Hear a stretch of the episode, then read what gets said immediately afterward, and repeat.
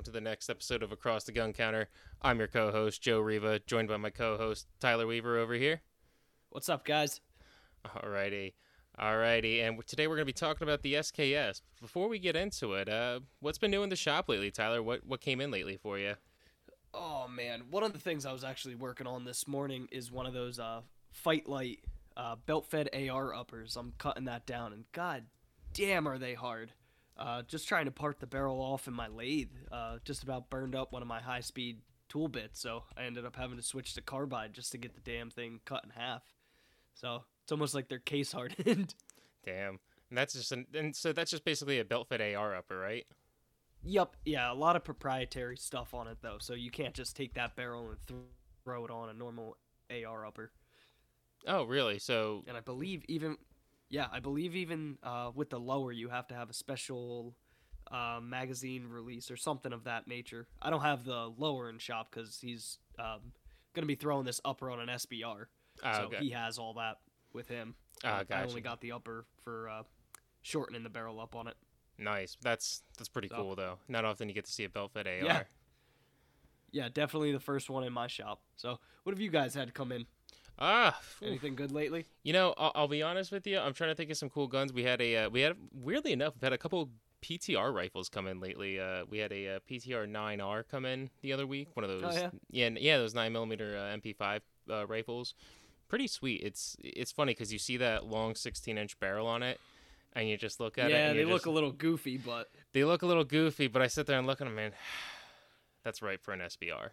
Like all you need Yeah. to do is chop that down and put a tri lug on there, and or you're good to go. Or even just do the barrel swap, and it's you know Mhm. all made in the U.S., so you don't have to worry about 922R compliancy or any of that nonsense. So yep, yep. yeah, we had that So, come in. Alrighty, man. Yeah. So, alrighty, the SKS today. Why are we talking about the SKS though, Tyler? Oh, I mean, the SKS is a great rifle. I mean, from the ground up, really, it's basically a scaled down version of the M1 Garand, if you could consider it uh, from a strictly military perspective. You know, that coming straight out of World War II. It was what, designed in 1945? Yeah, the. SKS was originally designed Yeah. in 1945 uh, during the end of World War II. Uh, there's some debate whether prototypes saw combat in World War II. I don't Mm-hmm. believe they did, and I think it's a far stretch that they would have.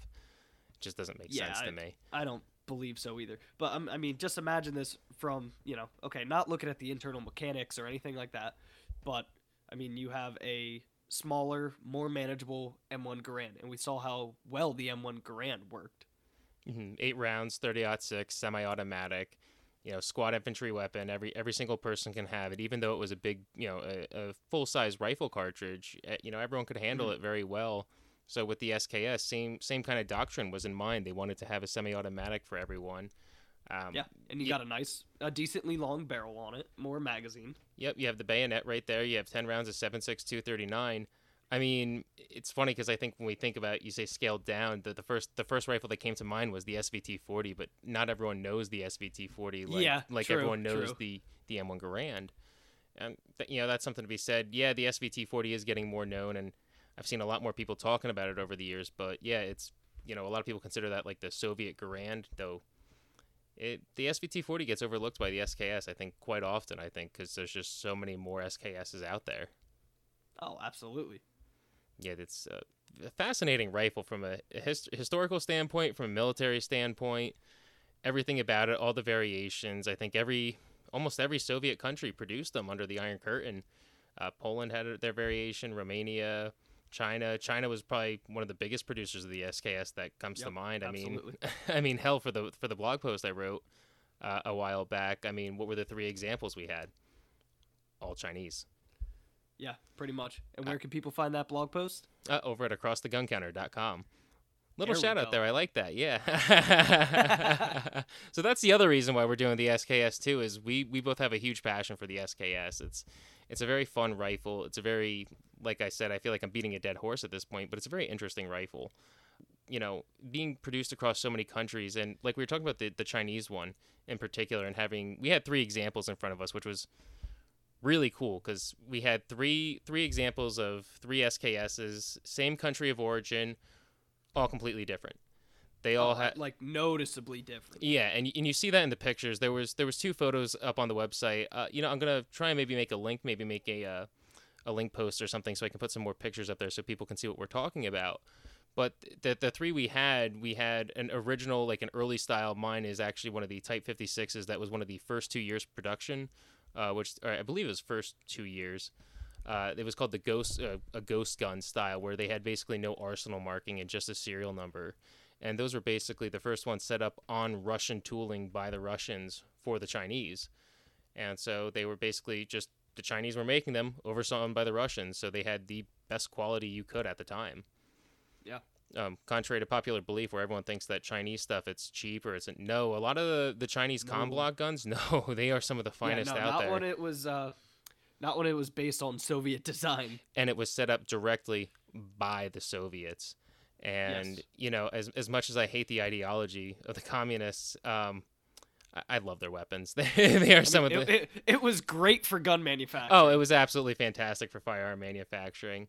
And when it comes to the Chinese ones too, the Chinese really, you know, they took to the adoption of the SKS so much that they were using it up until the, the late 70s, early 80s, up into the Sino uh, Sino Vietnamese War, which is another war that people, Yep. uh, most here in the United States, don't even know that Vietnam and China went to war after we did in the 70s. And uh, yeah, so what was funny about that was China was still using the SKS up until up until that point, and they kind of got, you know, depending on who you talk to, the, they got their asses handed to them by the Vietnamese. Kind of like, yeah, uh, I'm not gonna keep going down that route, Yeah. but um, you know, so and one of the reasons that they they they lost in combat was they were following the old Soviet style doctrine. Chinese the the Chinese military wasn't really modernized at that time, and when I say they were fo- following the old Russian style doctrine, I'm talking about the average soldier was equipped with the SKS, whereas the squad commander or support soldiers or shock troops might have the the AKs. And the reason being was the AK was meant more to supplement the Soviet submachine guns like the PPSHs, the PPS 43s, things of that nature in the Soviet military initially. So when it came to Soviet military, when they had seen that the AK was a superior firearm to the SKS, they basically said, well, instead of just keep producing SKSs as a frontline rifle, we're just going to replace every troop with the AK, and it worked very successfully for the Russians in the Cold War. Chinese, when they went to war, and you know they had SKSs, and then their support guys or only their squad wep- you know leaders had the automatic weapons. Didn't work out so hot for them when the enemy all had automatic weapons. Yeah. Um, it's a bit of a tangent there, but yeah, it's it's true. It's it's a great rifle, but I mean, in the Cold War, it got outclassed pretty pretty quickly. Yeah, absolutely. And that's why you don't see um, as big of a following with SKSs as you do the AK rifle. It's very true. The AK has so many variations, and the SKS has a lot too. And I, I think the the SKS goes overlooked more time and time. Like I said, case in point, I know I keep going back to the Chinese SKSs. We had three different ones. We had a very early style with the blade bayonet. We had Yep. a, I believe, what was the the second one we had? Because that was yours or your wife's? I forget.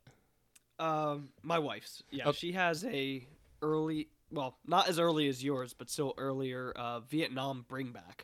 So that was a vet bring back that has a blade bayonet on it.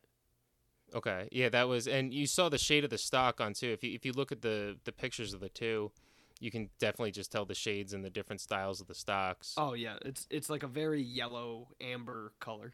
mhm, versus mine, which was more dark dark brown. But and then yours, which was the most recent import, which is kind of funny enough. Yeah, unfortunately, it does have import markings, but I was looking for a essentially beat to shit SKS. You know, there's something about looking at very pretty guns all day. I like a nice change of pace. Sometimes I just like a gun that looks like it's been through the ringer. Well, yeah, I mean, it it, it has character. Now, It does, absolutely. it, it really has character, and where it came from too, no less. You said this batch was from Albania, I believe. Yes, yeah. So supposedly this one was imported from Albania, though it is not an Albanian manufactured SKS. So even Those show- are worth big bucks. Yeah, that's that's the thing where we're talking about all the variations. The SKS has, you know, your your your most common typically you'll see on the market are going to be your Chinese, your Yugoslavian, your Russian. You know, your Mhm. Russian do bring a premium, but your Russian are pretty common actually. I'd say a little Yeah, more I mean, common we than have people to look think. at the numbers. Yeah, I mean, how, Russia was the main manufacturing, uh, main manufacturer of the SKS, and China. So I mean, they were fucking cranking them out. Oh, absolutely. For for the first few years that they were making them, and you know, like I was at the show last weekend, for instance, and I was looking all over for SKSs. Now this show in particular was all more military surplus, more old guns and things of that nature. You know, the good stuff, if you will. And you know, I was going there. And uh, Yep, yep. so so I'm looking around, and you know, me and my buddy were trying to get you know just average prices on everything. He pulls me aside, goes, "Yo, look, Joe." I go, "What?" Th- They had a Yugo M59 66 up there for almost a thousand dollars. We both kind of scoffed, and Jesus. yeah, that's all right. I, I understand that SKSs are not being imported like they were by the crate load. I, I something people need to keep in mind was SKSs used to be imported so cheap. They were 180 bucks in the shotgun news back in the day. E, Every every importer and their grandmother had them for 150 bucks, 180 bucks. You go Let's be honest. Most of the people that bought them bought them just because it was a cheap rifle. Exactly. They bought them because it was cheap. And how much did the ammo used to go for? 76239? Oh, God. I I don't even remember. I mean- cheap. Oh yeah, they they were practically giving it away. hmm So now, like, since you mentioned the Yugo SKS, let's Mhm. touch on that because Yeah. I really like what, um, well, the former Yugoslavia was doing with a lot of the, uh, what do you want to call them, like Soviet com block rifles Mm-hmm. or just firearms in general. So basically, Yugoslavia would take a design and make all sorts of modifications, which kind of sucks from an aftermarket uh, standpoint. You can't Mhm. get any parts other than Yugoslavian parts to fit it. But I mean, just look at all the uh, the uh, little modifications that they made to it. What they end up going with? You have the grenade launching capabilities built right into the rifle. Yeah, that flip up sight for that. yeah, you had the whole grenade launcher, the whole front sight. The the stocks were slightly different, um, Yep. but th- for the most part the I same. think a little bulkier, weren't I they? think they were a little bulkier. I think uh, someone you someone got a recoil pad with them. Yeah, you they you had that little recoil pad, and but I think the stocks were interchangeable if I'm recall, if I recall correctly. Like the widths and everything, they, they weren't different like the AKs were. Like the the I know because the, AK They was it. be. Hmm, I'm curious. We're I don't know. I don't. I can't say. I can't say I've ever tried to swap one out. I'm pretty sure I'm pretty sure they're interchangeable between the two. Um, but the thing is too, you'd have to look is well, I guess it depends on what two SKSs you're looking at. Because if I guess the main thing you're gonna have to worry about up front is if the bayonet is gonna be a blade or spike bayonet. But all oh the yeah, that. Yeah, but I was gonna say all the the Yugos are all blade bayonets to my knowledge. Yes, they are. Yeah, so but the the Yugos, you know, actually had two variations. They had the M59 and they had the M5966. And then what's the difference between those two? Do you so know? yeah, so the difference between the two is the M59 is basically just the direct copy where it doesn't have the grenade launcher front sight and all that stuff on it. It's just a plain Okay. it's just a plain SKS basically. And then the 66, which is the more common of the two, has that grenade launcher front sight uh, and the grenade launching abilities. Yeah, so they have that uh, the flip up night sights. Sorry if you can hear my dog bark in the background. Uh, I we know have two right. basset hounds that just love to bark at every goddamn thing they see, and Uh. we live in the woods, so they see a lot. That's that's nice. Ricky's Ricky's kind of quiet over here today. He's not. Uh, he's not. I'm sure he'd make he'll make an appearance on the show like Duke will at some point. oh, I'm sure. But yeah, man. I mean, like the Yugos, the Yugo SKS was one of the first SKSs I ever had experience with. I picked it up at a gun show. I think at the time it was like 300 bucks, something like that. yeah, that You know, just shows and- how much times have changed too. Yeah, seriously. Yeah, took it out, shot it, and I mean, I had an AK before this, and just really impressed with it. Just how well it handled with that cartridge having that much more mass to it compared to an AK. You know, fixed wooden stock, everything's wood, so it's comfortable. I don't know. I just I fell in love with it. Yeah, dude. There, there's there's just one. One of the first times I picked up an SKS, I don't know if I ever told you this. This is this is really funny. The first time I actually picked up an SKS, as comfortable as they are to shoot, they are short rifles. Oh yeah, A- and, and I'm a short dude, so it fits me. so it fits you and it's it's funny because the first time i ever actually picked one up i actually went to go kind of shoulder it and i kind of almost like threw it over my shoulder because it was like I, uh, you know you're like almost expecting that little extra length and i was like Yep. uh, same thing with the vz58 kind of because the vz58 has that kind of short stock style as well Yeah, they're a little shorter. Yeah, but that's hey, that's part of part of the rifle too. And again, who was the who was the rifle designed for initially? It was designed for the Soviets, and what was the average build of the average Soviet at the time? You know, they yeah, weren't. not big. Yeah, they weren't. You know, six foot. You know, six foot nine or even five foot eleven at that. I believe it was communism. What do you want? exactly. We give you potatoes and vodka. That's it. Uh, and that was kind of how they lived. Well, I, funny, funny little side note. I believe it was the T fifty four, T fifty five tanks. They actually required the drivers to be under five five. Really? Uh, like yeah, tank crews, not just the drivers. Like the actual crews had to be under five five to fit in the tank. So I'm questioning where they got this um, surplus of shorter shorter soldiers to work tanks and these in these rifles. But question for Yeah, another day, I guess. Just lower the age limit. Just lower the age limit. I mean, yeah, it's only communism, right? Yeah. So they don't really. Anyway, care as it back is. to what we were talking about. but the SKS, in short, the variations, the Yugoslavians, they're really cool. Like I said, they have two different variations. You know, the M59 and the M5966. The grenade launcher is the most unique feature giveaway that you'll see from afar, seeing a Yugoslavian versus a Chinese or Russian. Yeah. Plus, just the color of the wood. A lot of the Yugoslavian uh, import rifles have a very distinct wood to them. They do. They have like that blondish. Um, Yeah, I'm not exactly sure what type of wood it is though. But I know working with it, it definitely doesn't sand like anything else I'm used to. No, it's it's definitely slightly different shades. Even like the Chinese and the Russian ones, the Russians have that. All Russians have that shellac. Like when they have there's there's something about Mhm. that old wood shellac aesthetic look that you Yep, have with yep. the rifles that you just you don't have with the modern modern Russian firearms or modern firearms in general. But you can always tell the Soviet versus the Chinese or Soviet versus the the mm. Yugoslavian or Albanian and whatnot. I mean, actually, funny a little bit about. I mean, you actually made some shellac recently in your shop, no? Yeah, I had a, a customer. He had a Mosin Nagant that he wanted refinished correctly, and by correctly he meant he wanted it done with shellac the way it would have looked coming straight out of well the Soviet Union. So I dove down the rabbit hole. Okay, you know, went to Home Depot. Was like, hey, they don't sell shellac. Imagine that. Huh, they don't So- sell shellac at Home Depot. Did you try Lowe's? Okay, well, not the kind of shellac that I need. Ah, God. So, yep, went down the rabbit hole, and it turns out it's made with this uh, what they call like lax seed that you Mhm. have to mix with denatured alcohol to break it down, and that is your actual finish. Okay. So, y- yeah, you have to strain it because I guess, oh, in a very uh, broken down way, it's basically bugs eat the sap from the tree and shit it out, and that is what you mix in with your alcohol. ah, I mean that that's my understanding of it. Yeah. So, So who's collecting all this? I don't know, but some some poor Russian sap, if you will. yeah.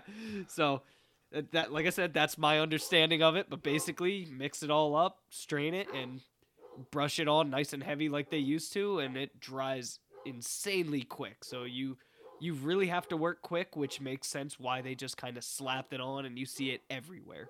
hmm There's, So, n- there's no Metal parts reason. doesn't matter. Like you know, pretty much by the time you brush the stock, the, like the butt stock, get up to the forehead and go back down, it's already dry. Okay. Yeah, I remember you, Yeah, were, like, you it- were showing me a little bit of it, and it was just yeah, globbed over insanely fast cool. drying, tough to work with. But you know what? It gives you a nice hard finish. I mean, it flakes over the years, but for what the Soviets were going for, it was perfect. Exactly. The, the main And reason. it's not like they don't have trees in Russia to collect it from. No, exactly. Russia, half of Russia is trees.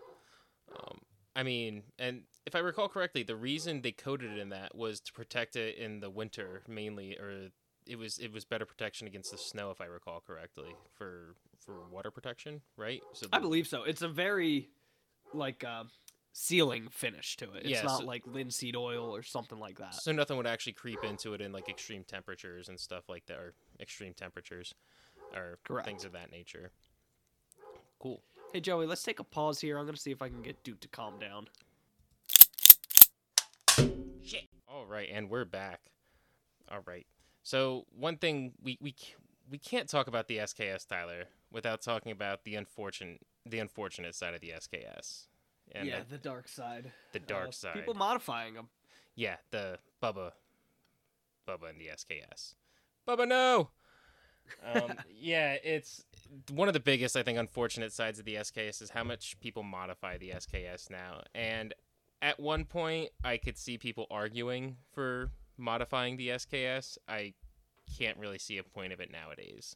No. So let let's first start off by admitting that most of the time the firearms that people would modify were cheap firearms that were just generally disregarded. Yeah, they were military just like- surplus guns. They came in by the barrel loads, you know, crate Mm-hmm. loads. It's they weren't collectible like they are today. Yeah, and just like everything else in history, you know, at one point in time, nobody cares about it. Eventually, it starts getting more appreciated, and then we kind of look down on what people used to do to it. Exactly, and I mean, So- we we've seen that in our just the past few years with just surplus and different parts kits too. I mean, we haven't. Uh, unfortunately, we kind of missed all the the golden age of imports, if you will. But Yeah, I would say so. but you know, I mean, we even saw just a couple years ago, like with the. I know it's a little off topic, but like the AMD 65 kits, those Hungarian kits, those used to be everywhere for like 400 bucks, 500 bucks. You can't find them anywhere Yeah, because nobody wanted them. Yeah, no one wanted them. Now you can't find them. Yep. So, like the SKSs, you know, no one wanted them at one point. Now everyone kind of kind of looks for them. I actually had, weirdly enough, I actually had a woman come in the shop looking for an SKS the other day. I forgot to mention, or maybe I didn't I can mention. see that. I mean, it, Yeah. it it honestly is a great woman's rifle. Oh, it absolutely Yeah. is. Uh, it was just interesting to just for a military surplus. I was like, oh, that's awesome. I'm really happy to hear Yeah. that. Uh, you know, But you know? Now that I think about it, I mean, think about it from a woman's perspective. You got the short re- the short length of pull. You have very big uh, uh, features to operate it with. I mean, the bolt. You got this big solid knob. The safety's a giant switch. You know, throw switch. you're you're absolutely right. Really, it it it's great. Yeah, now that I think about it too, a while ago I went shooting. I brought my one friend too, and she actually tried the SKS and she tried the Mosin, the M44, and she was like, "Ow, no, Oh, yeah, we're not yeah, shooting that. that. And then, but the SKS she shot all right along with the 22, but she was like, "Yeah, no, Nope. you, you made me shoot that one, and no, uh, still holds it, still holds holds me, you know, holds it against me to this day."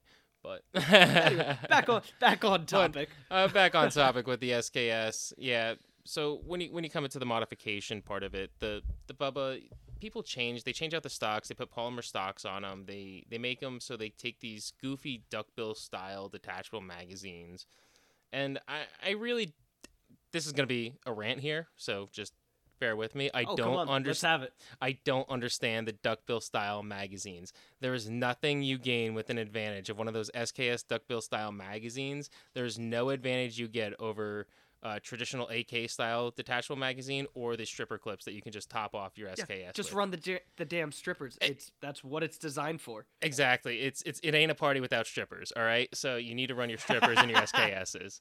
So let's put it that way.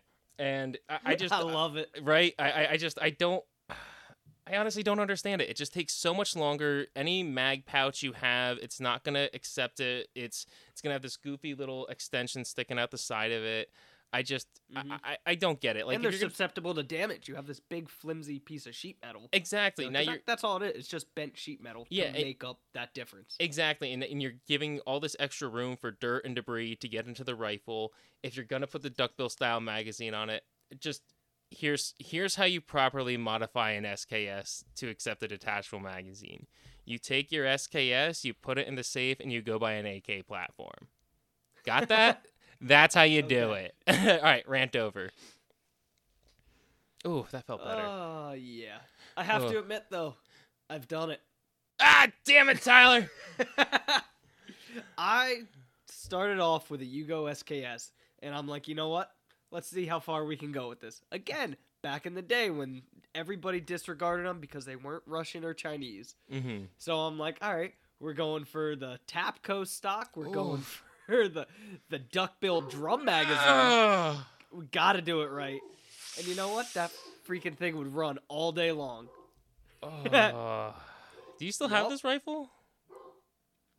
Nah, traded Okay. it for an Arsenal uh, SLR 107. Ah, you saw the you saw you saw the uh you saw the light. Good, good. I saw the light at the end of the tunnel, and now go ahead and look up what the Arsenal uh, 107s are. Oh yeah, that's that's a proper proper platform to run 76239 with detachable magazines on. Oh yeah, And I SBR'd it. Yeah, that's oh yeah, that's the one. Oh, that one's sweet. Yeah, I know I know the Yep. exact one you're talking about in your collection. Yep. That's a that's a good one. Yep. So think about that. A Bubba SKS got traded for that. Mm-hmm. Yeah, That, that's that was back in the uh, the heyday of uh, Armslist. Well, that's you know that shows that shows too with the prices of AKs. And in our time, I remember the first AK I ever got was and now granted this was in New Jersey, so it was a neutered WASR 10, and I paid five five I want to say 500 bucks for it. And this was at this one shop not too far from me in back when I lived in New Jersey. And yeah, 500 bucks. Now a WASR 10 I think is 900 is the MSRP, something like that. oh yeah, I remember it- my buddy got one for like three hundred out the door. Oh yeah, the first time I ever saw one, I was actually out in Carlisle, and there was like a sporting goods store that had it, and that's actually how I also learned about straw sales and stuff of that nature, because I had accidentally We'll said save some- that for another yeah, day. that that's a conversation for another day. But the, the but the fact of the matter was they they, they were three hundred bucks, and I was like, dude, that's Yeah. awesome, like sweet, and get an AK for three hundred bucks. Um, yeah, so you, you see the prices of how everything has changed now. I, I you mean ARs used to be over a thousand dollars for the standard. Now they're you can build one for under four hundred bucks, five hundred bucks if you. Mhm. Re- I mean, if you really wait and are patient, you can do it for under five hundred bucks. You can't do that Yeah. with an AK nowadays. That's for sure. yeah, not at all. No. So yeah, I mean, the SKS in comparison to the AK, you really can't you really can't build an SKS. You can't really go get a parts kit and throw together an SKS. So Nope. it's it's you know the AK is a I don't want to say a simpler simpler rifle to produce in production, but I mean, what would you say? What what do you think the easier rifle will be to produce for the long run? Because obviously the the Soviet military and all that they they went for it with other reasons outside of just the semi-automatic and you know that capabilities. I, I have to Yeah, I imagine mean- production was much easier in the long run on the S or on the AKs.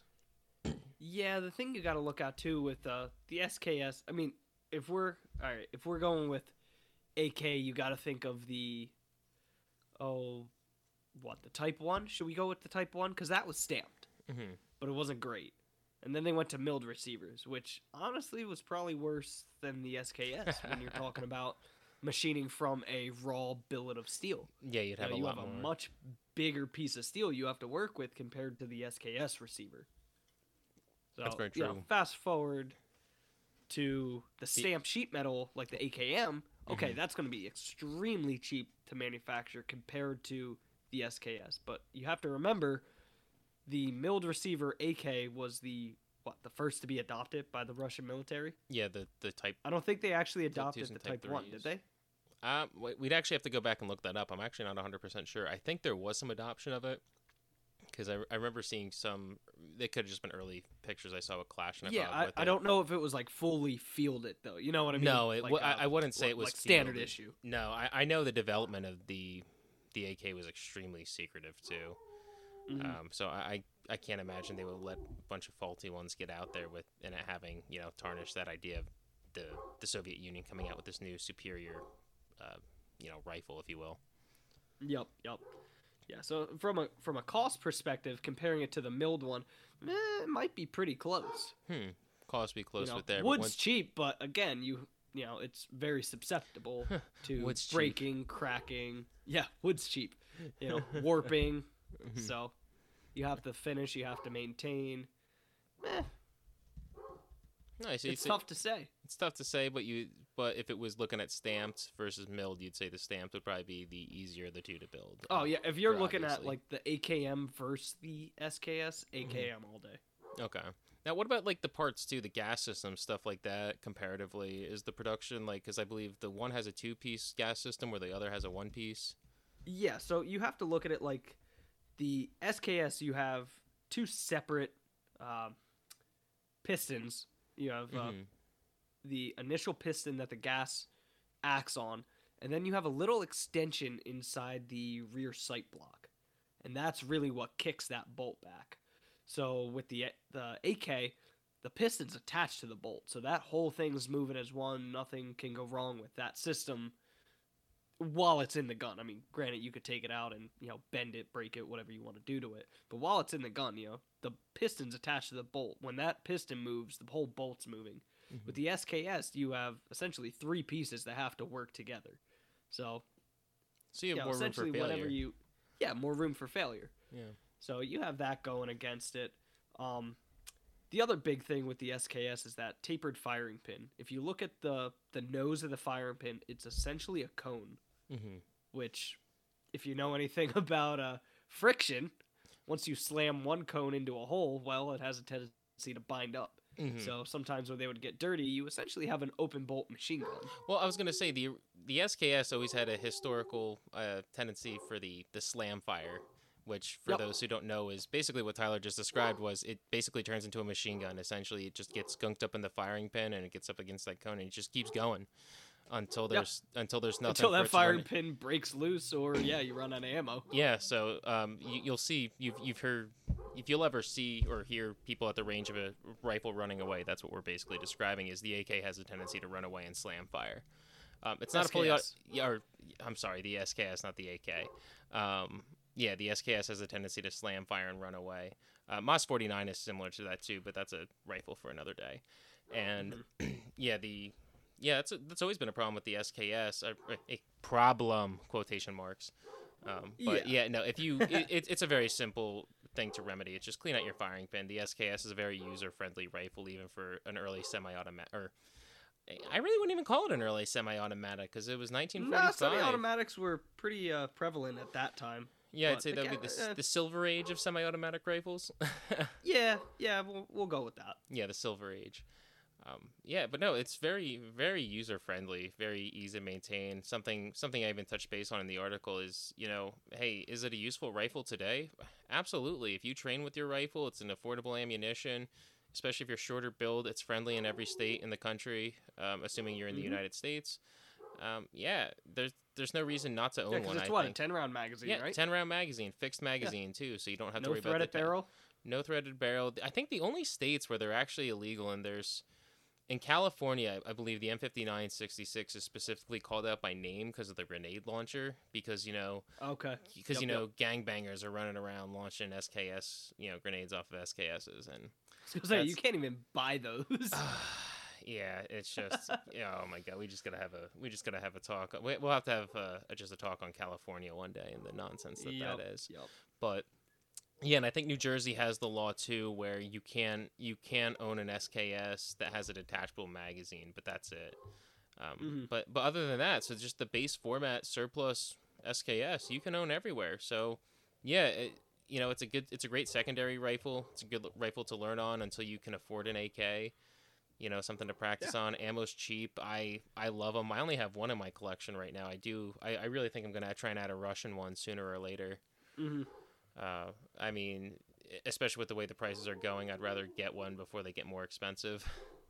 Yeah. Yeah. Yeah. I mean, if, if you had to go get one, like, what, what what's your grail of the SKS? Because there's, I mean, we could talk about the Oh. SKS for hours. Let's be honest. And I mean, of the variations, there's some of the the more rare ones, like the North Korean, the East German, the Vietnamese, the Albanian. Albanian.